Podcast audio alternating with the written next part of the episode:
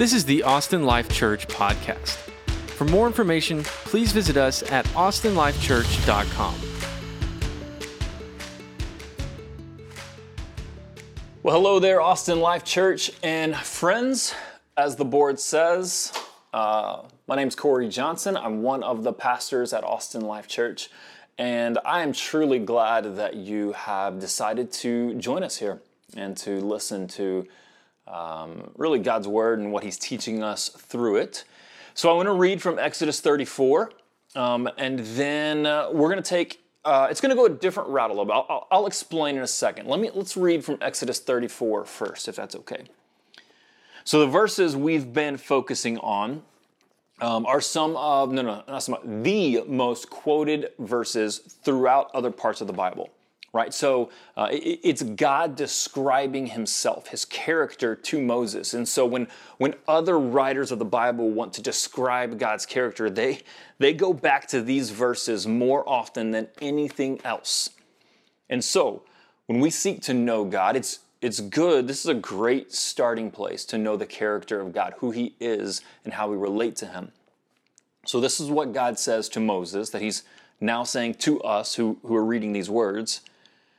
Verse 6 of chapter 34 of Exodus The Lord passed before him and proclaimed, The Lord, the Lord. Remember, that's in Hebrew, Yahweh, Yahweh, the one true God. I am who I am. I, I am simply God. No explanation needed. End of story. Yahweh, Yahweh, a God merciful and gracious slow to anger and abounding in steadfast love and faithfulness, keeping steadfast love for thousands, um, forgiving iniquity and transgression and sin, but who will by no means clear the guilty, visiting the iniquity of the fathers on the children and the children's children to the third and the fourth generation. This is the goodness of God. It's who He is. It's how we know Him. Uh, let's let's pray and then um, we'll go on from there.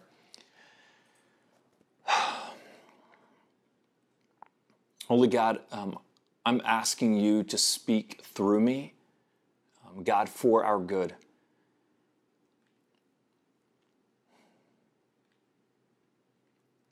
Spirit, speak uniquely to each one of us that we may know your voice, we may know what you are telling us, and we may um, love you and worship you more.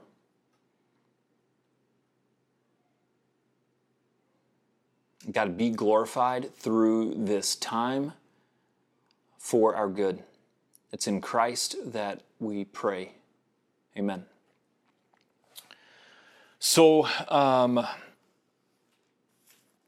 one of our values at Austin Life Church is, is authenticity, honesty. Um, we believe that it has to be, has to be, has to be, has to be okay to not be okay. We believe that the church has to be a safe place for you and for, for me to honestly and vulnerably expose the dark parts of our lives and for it to be okay to not be okay. It's when we are unwilling to truly be vulnerable, to truly expose all areas of our lives, that the devil has room to work. He works in the darkness. We're, we're not gonna we're not gonna defeat the devil in darkness. And so that's what he wants. He wants us to keep part of our doubts and our fears and our struggles. Just keep that tucked away. Work on it on your own. Um, and and you don't need to be authentic and honest, right? And so the church has done a terrible. Mm, that's strong. That's strong. I'm sorry. Uh, genuinely, the it's my belief that the church has not done a great job of, of creating a safe place to not be okay. Now, here's the deal we're not going to stay there. It is insulting to the sacrifice of Jesus to say, man, I'm just, I'm just kind of, I'm not okay. And then to stay put. That's, that's a, that is an insult to King Jesus, and we're not going to settle for that. For, for his glory and for our good. And so, no settling, but we've got to be honest with where we are. Otherwise, it's like trying to, to swim up with an anchor tied to our feet. It will always pull us down until we cut the anchor, the dead weight, and then we can ascend to light, to the light. Okay, so we believe that it is important, it is a value to be authentic. Uh, one of my favorite quotes of late is one hole in a boat will sink a boat just as much as 10 holes in a boat. It may just take longer, right? For our good to truly grow and move forward, that we can know God more, worship Him more wholly, authenticity, honesty. Um, it, it, it's important. It's okay to wrestle. It's okay to struggle. It's okay for shortcomings. Let's just not stay there. So, this week I had written a sermon um, to further explore uh, how God described himself uh, as abounding in steadfast love. 1 John 4 8 says that God is love. Like that is who he is. When we are like, man, what's love? We could just say God, and, and that is enough because it is who he is. He is always love. He never puts it off. He never lacks it. He never is short for it, right? God is love in every aspect. And so in the in the Old Testament, right? These this word here, uh, steadfast love, is the Hebrew word hesed. The Hebrew word hesed, and it means a steadfast, enduring, never changing, never giving up love. It's a love of choice, of will, not a feeling. It's, it's unmerited, right? It's something that God chooses. I am going to love this in a, an enduring way, hesed, a steadfast love. It, it sees, it knows, and it loves the same. It, it sees a person, it knows them through and through, front to back, up to down. It knows everything, and yet chooses to love nonetheless. That's what, what Hesed is. It's a steadfast, enduring love of the will, of choice. In the New Testament, the Greek word to describe God's love most often is agape. It's the purest form of love, it is selfless. Agape love chooses what is best for another and always does what is good and kind and best. Agape love, same as Hesed, is not a feeling, it's not an emotion, although there's emotion and feeling involved. It is a choice. It is a commitment. Um, it, it is anchored in a promise that says, I will love you no matter what. And and that's what we were going to talk about today. And, and we're actually we're going to talk about that next week. And so I, I was reading about this and I started to have this this struggle. I, I, personally, I was really struggling with God's steadfast love, his, his hesed, his agape. Um, so again, 1 John 4 8 says, God is love. It is who he is. This, this hesed, this agape, it, it's what comes from him, and it will not change because he has promised it will not change. It is who he is.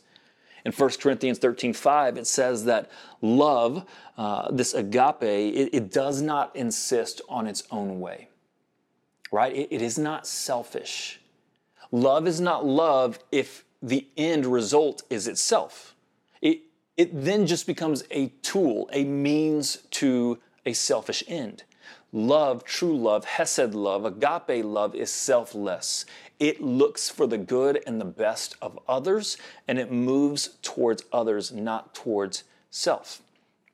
Uh, it's this love that caused David in Psalm 56 in the middle of this psalm where he is writing it in Philistine captivity, where he's he's recording the, the tears that are kept, uh, you know, in a count in a bottle, right? Like he's mourning, he's weeping, and then he says, "This I know that God is for me."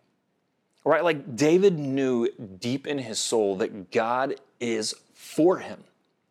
He's he's for him. Love is for you. It's for the best. It's for the good. God is love. God is for David. God is for me. God is for you, right? He's selfless and generous. He's, he's giving, and His grace is abounding to give this steadfast love. Love is not love if it's selfish.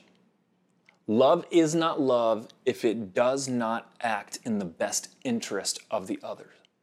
Love is not love if it protects itself over another. That's not love. And God is love. He is steadfastly loving, He is selfless in loving, He is for us.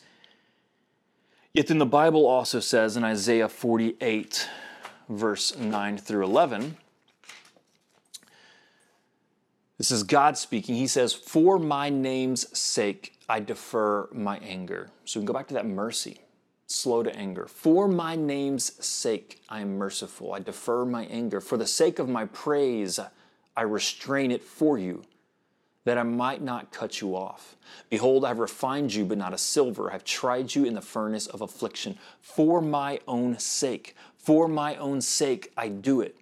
For how should my name be profaned? Profaned. My glory I will not give to another. In Isaiah 43, verse 7, God says, um, that he will, he will bring and protect and love everyone who is called by my name, whom I created for my glory, who I formed and made. In Colossians chapter 1, it says that we are created by God and for God. In Ephesians chapter 1, it says that he adopted us. He predestined us for adoption as sons through Jesus Christ, according to the purpose of his will, to the praise of his glorious grace. So, this is where my dilemma, my personal struggle started to come in. Is that God is for me and He's for you and He's for our good and He loves us selflessly and steadfastly. He does not love us as a means to Him feeling good. He does not love us in a manipulative way. He does not love us in a self gratifying, egotistical way. He loves selflessly for our good, to give us what is best. And yet the Bible also says he works for his glory. He creates for his glory, that for his namesake, for his praise, he predestines us to adoption to the praise of his glorious grace. And so then I start wrestling with okay, is God for me or is God for himself? Is God for my good or is God for his glory because it seems to me the dilemma that I was wrestling with this morning is that if God is for his glory, it seems that I am simply a means to his end. Right? If he's for his glory, it seems that my worship, his what he does for me is a twisted way to actually increase him. And so I'm starting thinking, is God is God's love selfish? Like how is it love if it's ultimately for Him. So you can see the dilemma I started having in this sermon in, in, in, speaking of God's steadfast love and his agape, that he is selfless and that he, he humbles himself and he seeks our good. He is for me because it sure does seem like God is for himself. And I started to, to struggle. Does that mean that God is lacking in glory?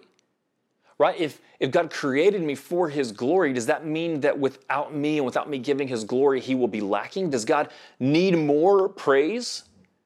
Does God need more love and affection? Is something off? Is, I mean, that, that would change a lot about who God is. Is God an egomaniac?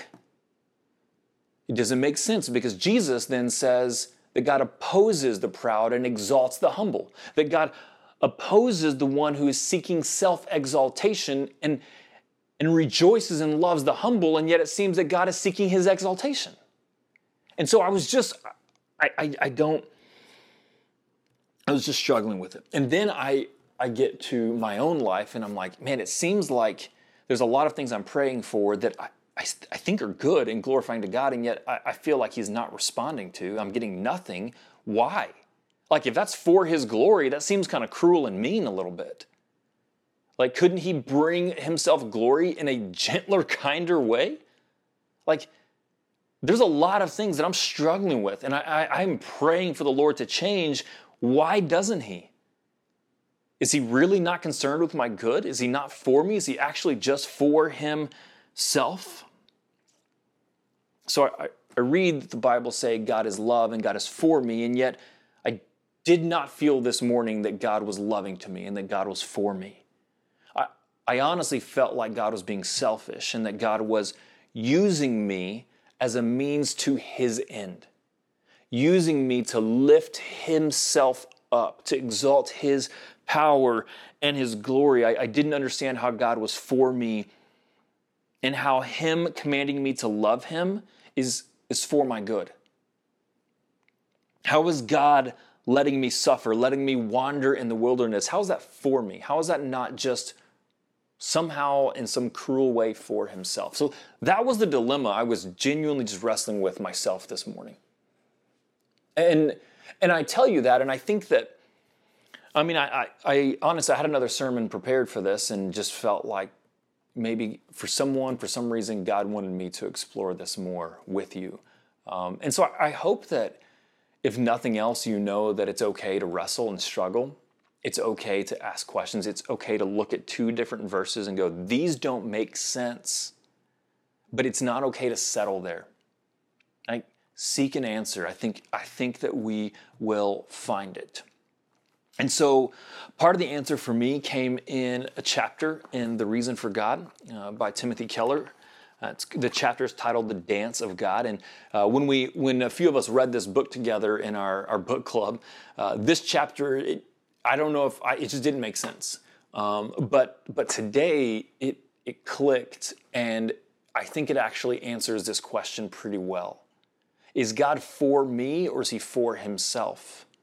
Is God selfish or selfless? Does God love or is he just using us for his gain and for his glory? How does all of it work? And so, to understand this, we've got to start before we ever existed. We've got to go back, and, and Mike addressed this uh, a couple weeks ago with, with the Trinity. And so, um, for some of you, you may be like, okay, old old news. Um, but for me, it just it just clicked today, and, and that's the beauty of the Bible. Sometimes we read something and it's like that's awesome, and then we read it again, we're like, how did I not see this the first time? Right? It just comes to light. I remember Stephanie reading the Andrew Murray book on humility, and she's like, how am I just now feeling like I've never understood humility before? Right? How am I just now seeing the the importance of humility in everything? Um, that's the beauty of growing in God, His riches and His treasures, and knowing Him. Like, He's so incredible and so beautiful that we're never going to get be like, oh, well, I kind of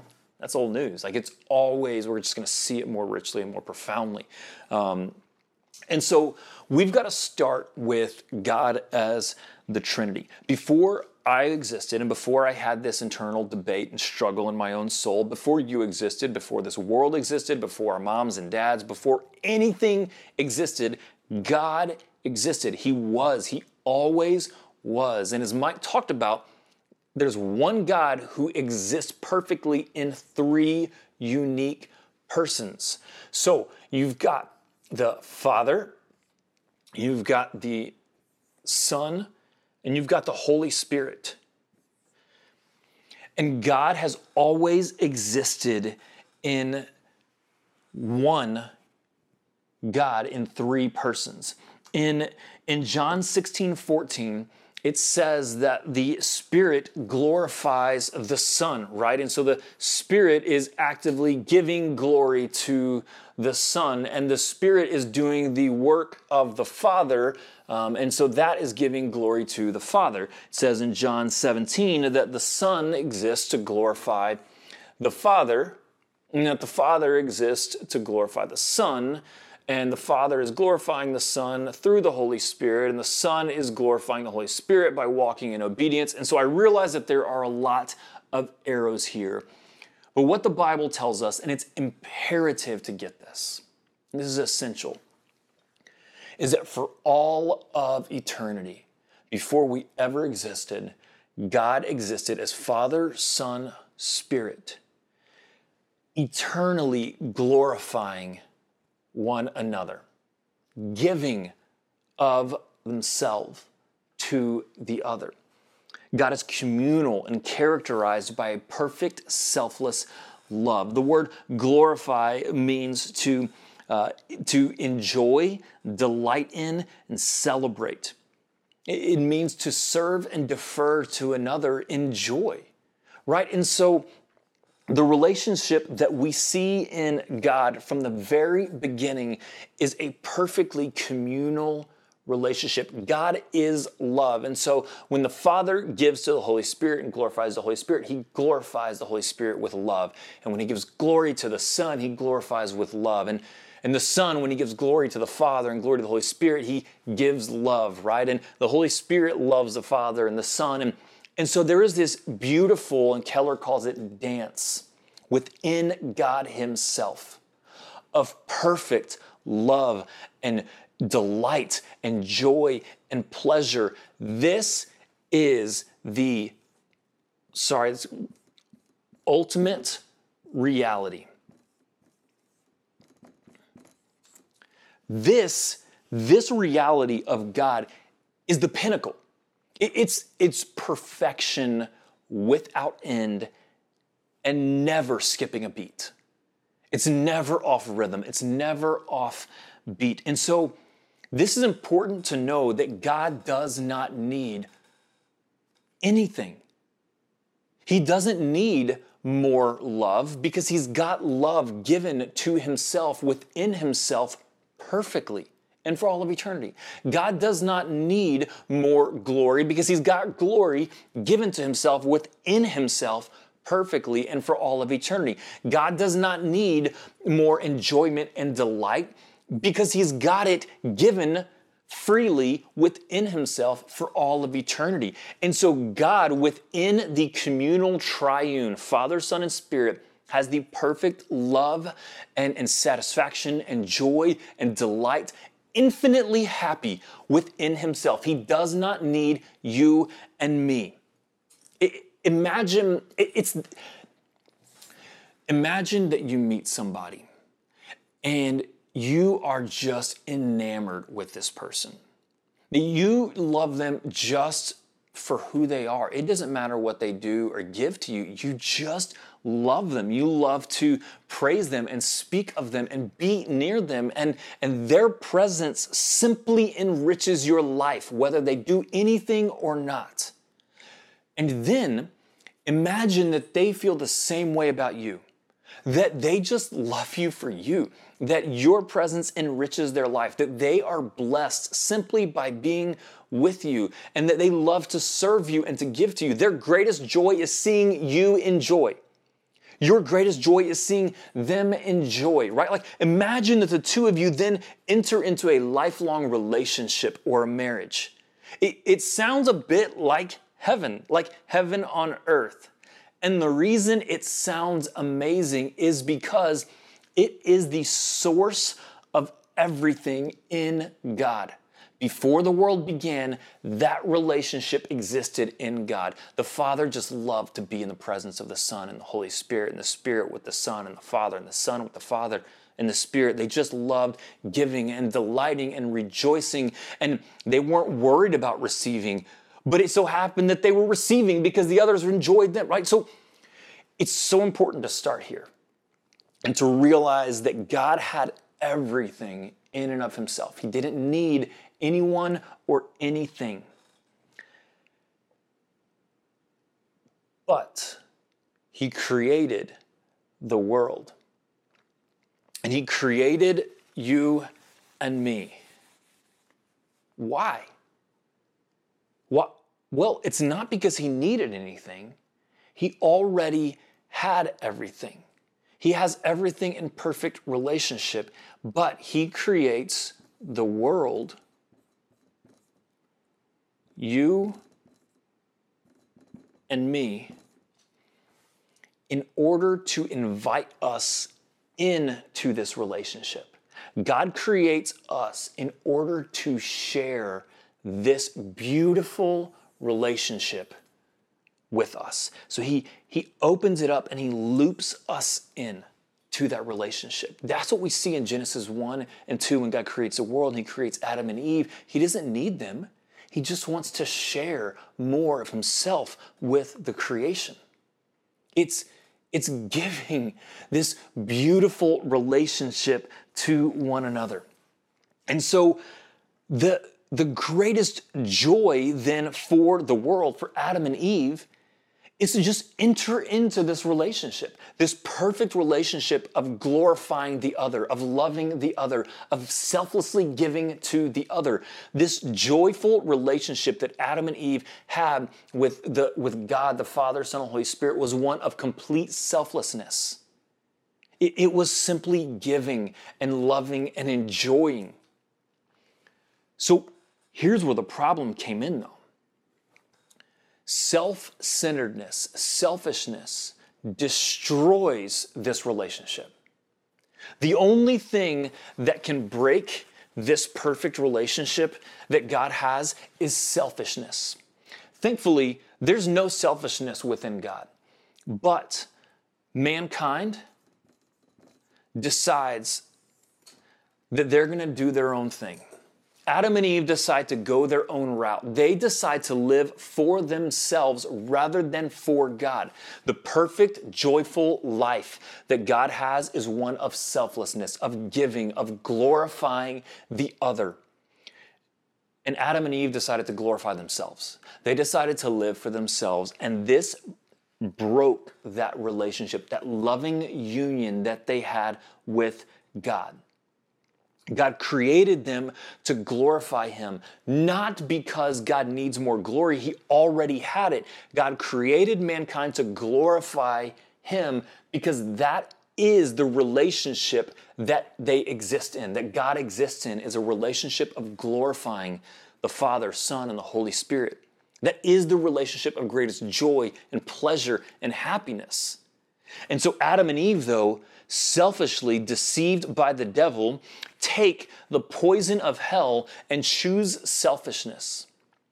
Anytime we act in selfishness, we are acting in the poisonous way of deception of the devil. It will steal, kill, and destroy every single time because it is not who God is. God is selfless in and of himself. And so Adam and Eve separated themselves from God. And we have all followed suit. God created all of us to live in this relationship, and we have all chosen, rather than to glorify God in perfect love and joy and delight, to live for ourselves. And we find that what that does is it steals, kills, and destroys the joy that God created us to have in glorifying Him. But God doesn't leave us there. This is the steadfast love of God. This is the selfless love of God on display. It was always there, and now He is displaying it. God the Son, Jesus, comes to earth in order to reconcile us back into this relationship with God. Jesus left heaven and He focused His himself on us. He was still loving the Father and glorifying the Father and the Holy Spirit, but he now turned and faced us so that he could glorify us and lift us up and restore us back into this relationship of glorifying God, the relationship that we are all created for. Remember, he lacked nothing. Jesus didn't have to go to earth and go to the cross and suffer and die. He didn't he didn't earn any extra favor in heaven. He didn't, you know, have to well he did was exalted at the right hand of the Father, but he had everything. Like we have to remember that before the world existed, God didn't need anything. The Son, Jesus, had everything in perfect love and harmony and relationship.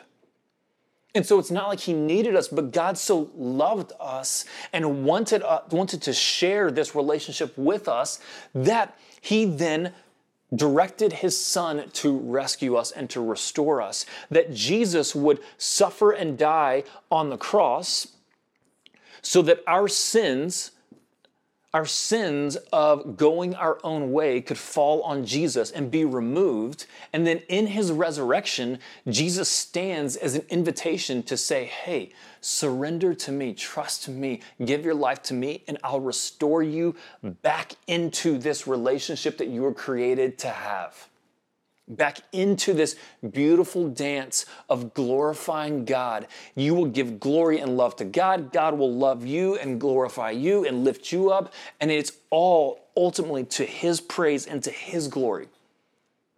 That we're created to glorify God because that is the way that we enjoy the fullness of life and to share in this beautiful relationship that God has always had and always been.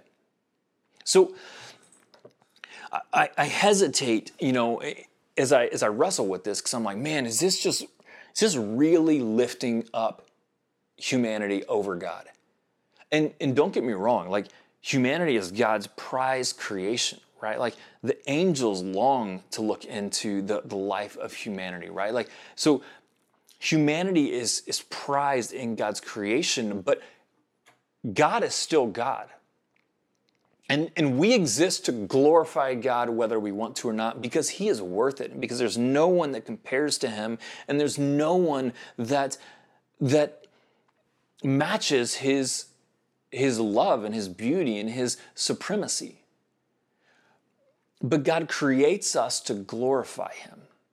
He, he seeks His glory because in us glorifying Him is how we ultimately enter into this relationship that is the pinnacle of joy and happiness.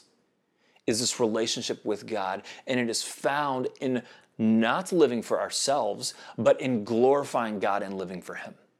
That is how, through Jesus, we are restored into this beautiful dance with the Father, Son, and the Holy Spirit, this relationship of love. So,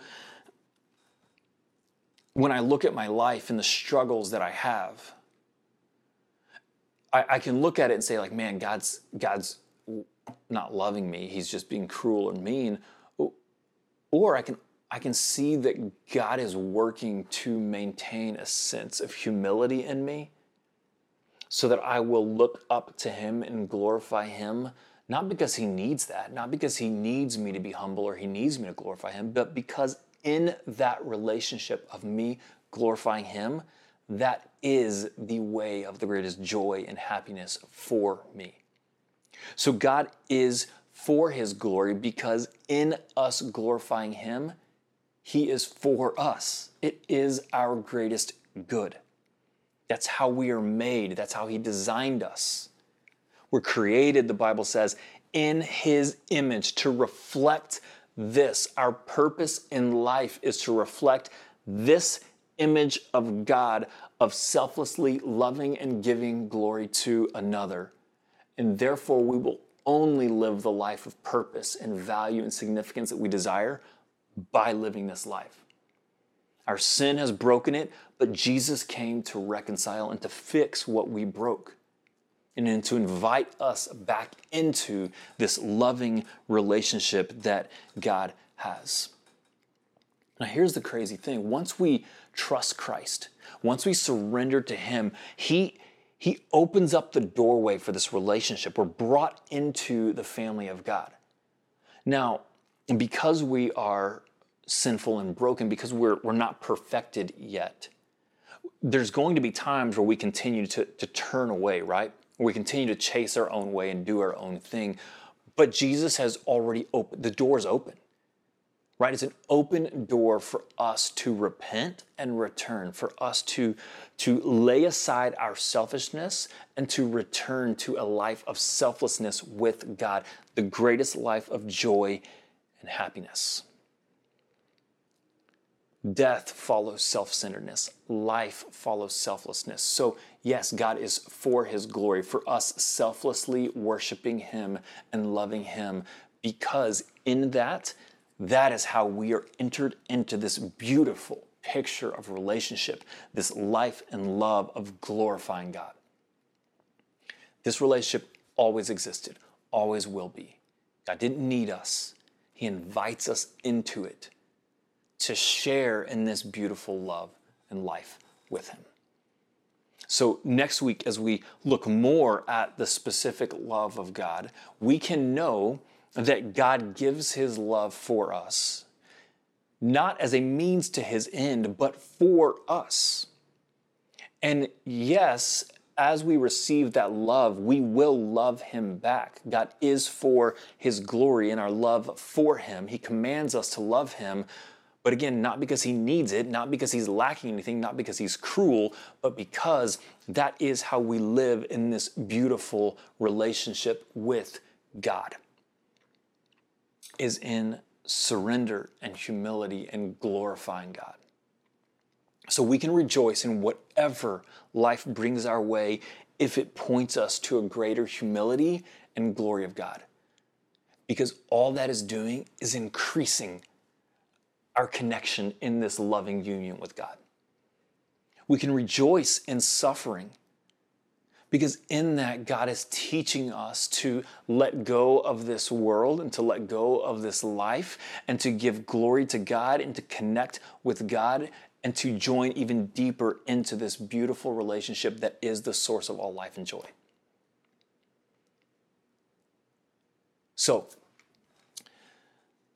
that was where I was and am today, and still am, am thinking on. It's not something I'm like, got it. But as we think about God's love, we can truly see it as selfless because it's in our loving Him and glorifying Him that we have the greatest joy in life. It's how we are created. It's where we will find the fullness of life is in glorifying Him.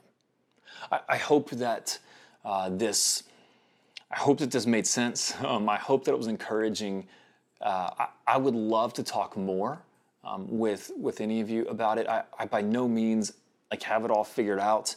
Um, again, I think this chapter and the reason for God was good. So if you want to read this book or just this chapter, the dance of God, it was it's great. Um, but I, I, do hope it's encouraging uh, to you.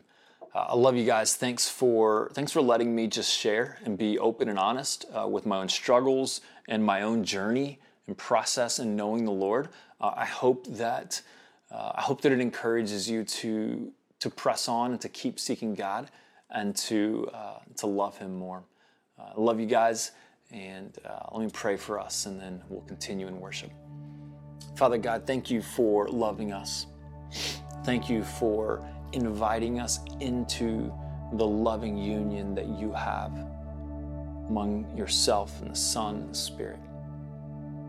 God, I just I ask that you would speak and that you would let us see your beauty and your invitation. In Jesus, I ask it. Amen. Thanks for tuning in to the Austin Life Church podcast. To help support us, please take a second to rate and review us on iTunes and visit us at austinlifechurch.com.